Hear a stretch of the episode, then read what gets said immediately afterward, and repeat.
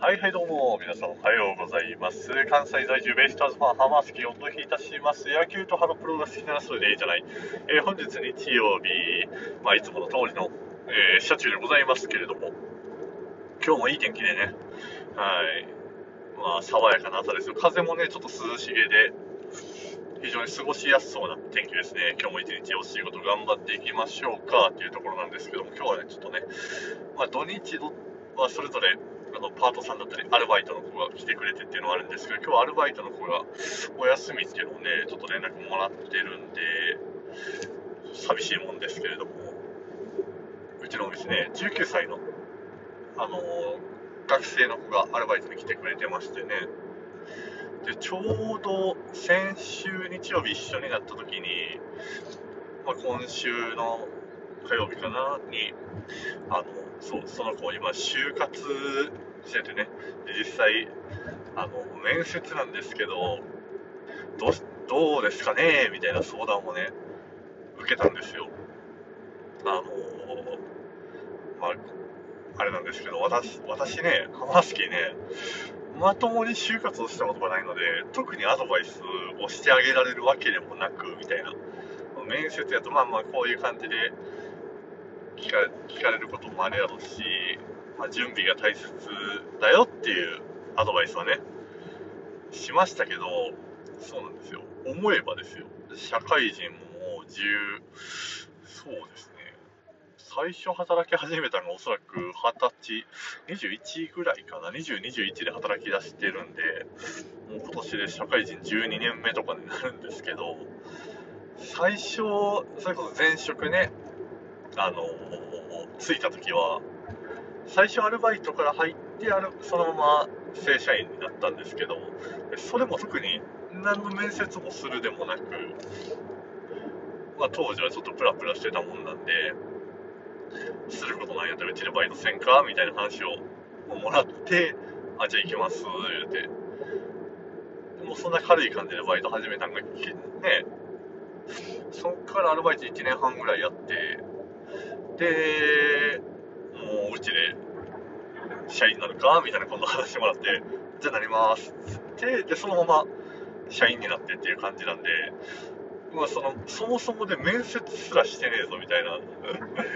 何の段階も踏まずに入って、何の段階も踏まずに社員になってっていう、まあ、結構特殊なんですよね。だから、まあ、そもそもで、その、まあ、私も大学入りましたけど、まあ、中退してるんで、そう大学をちゃんとそもそも卒業してないし、そこでそういう就活っていうものをしてないので、で、この旅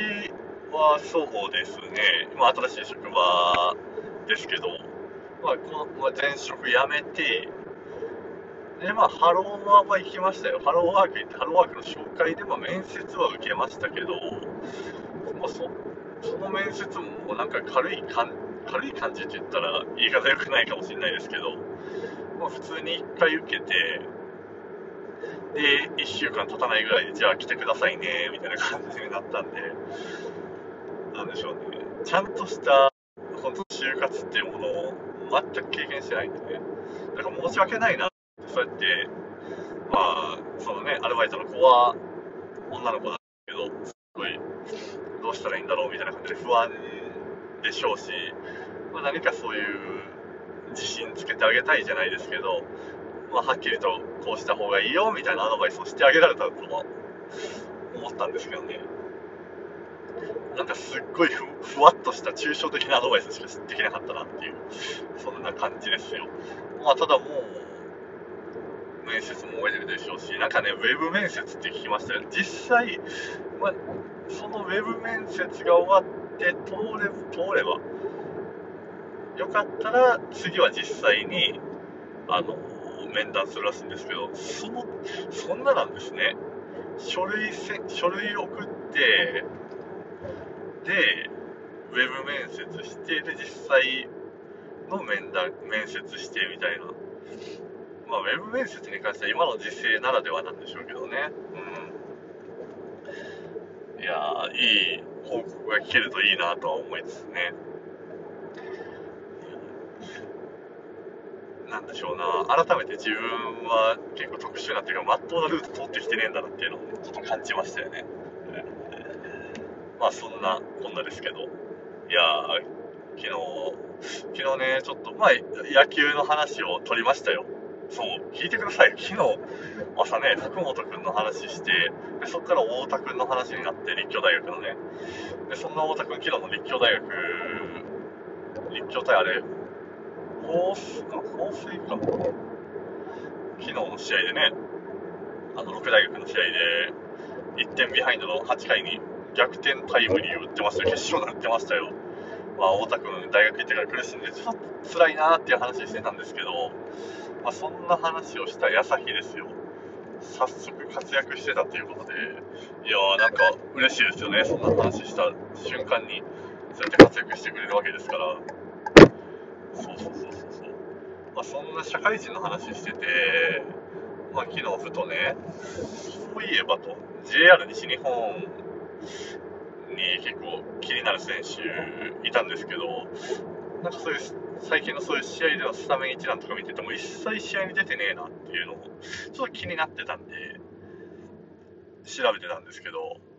いやショックなことにね退部してたと今年の今年、うん、退部になってたを見たので、はい。まあ、JR 西日本の、えーと、と島谷翔平ですね。いやーマジかと、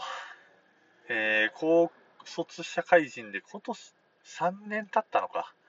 えー、まあなんで、本来ドラフト解禁年にななってる年齢のとこなんですけど、うまあ、そうですね、社会人で正直、伸びきらずっていうところで本人もちょっと諦めがついたのかっていう、その退部の理由まではちょっと見つけられなかったんですけど、まあそういうことなのかなっていう、まあ、おそらく本人もプロを目指して、えー、入ってきた部分は大きかったと思うんで、結構高校時代からこの子、まあ、注目される選手ではありましたかね、その山口県の宇部工場高校で出身ですけど、あれは3年、2年秋の神宮ですかね、3だと思うんですけど、神宮大会で見たとき、結構衝撃でしたからね、まあ、ショートの選手ですけど、うん、そんなめちゃくちゃがたいがいいって選手でもないんですけど、まあ、打撃、守備ともにすごいセンスの光る、なんでしょうね、スター性がすごいっていうか、そのか守備にしても、まあ、うまい、うまいですし、なんか見せるプレーじゃないですけど、すっごい、なんでしょうね、見てて楽しいなって、衝撃受けた選手だったんですけど、で、あの、高校卒業して、ドラフトで、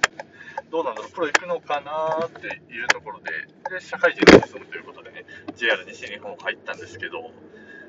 まあ、結構、社会人の高いレベルで磨かれてっていうのを楽しみにしてたんですけど、ちょっと伸びきらずっていうのがあったんでしょうかね。うん。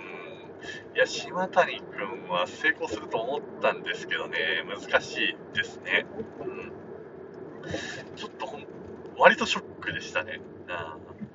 まあ、JR 西日本っていうとね、数年前だと、あの、ベイスターズ対談した鏡が、あの、すごい活躍しててっていうのもあって、まあ、現地でも鏡のピッチングを見たりっていうのもありましたけどね、今年は新入部員として、あの、金村大阪桐蔭で4番張ってた西野力也、ゴンちゃんですね。西野くんが入って、あと注目株で言うと、明徳義塾の奥野翔が、そうですね、入って、あの入部しましたんで、まあ、そこら辺もまだあの注目かなっていう JR 西日本自体は追っていこうかなとは思いますけどね。はい。そうなんですよね。まあ、ショート、同じショートで言うと、まあ、ドラフト候補にまでなれるかっていうところで追ってるのは、えー、JR 東日本の糸野雄星ですね。まあ、この子も高校時代、高校3年の時にドラフトでって期待してた選手ですね。あのー、えー、と、高校の名前が出ない。あの、茨城、茨城のね。いや、明秀日立だ。そうだそうだ。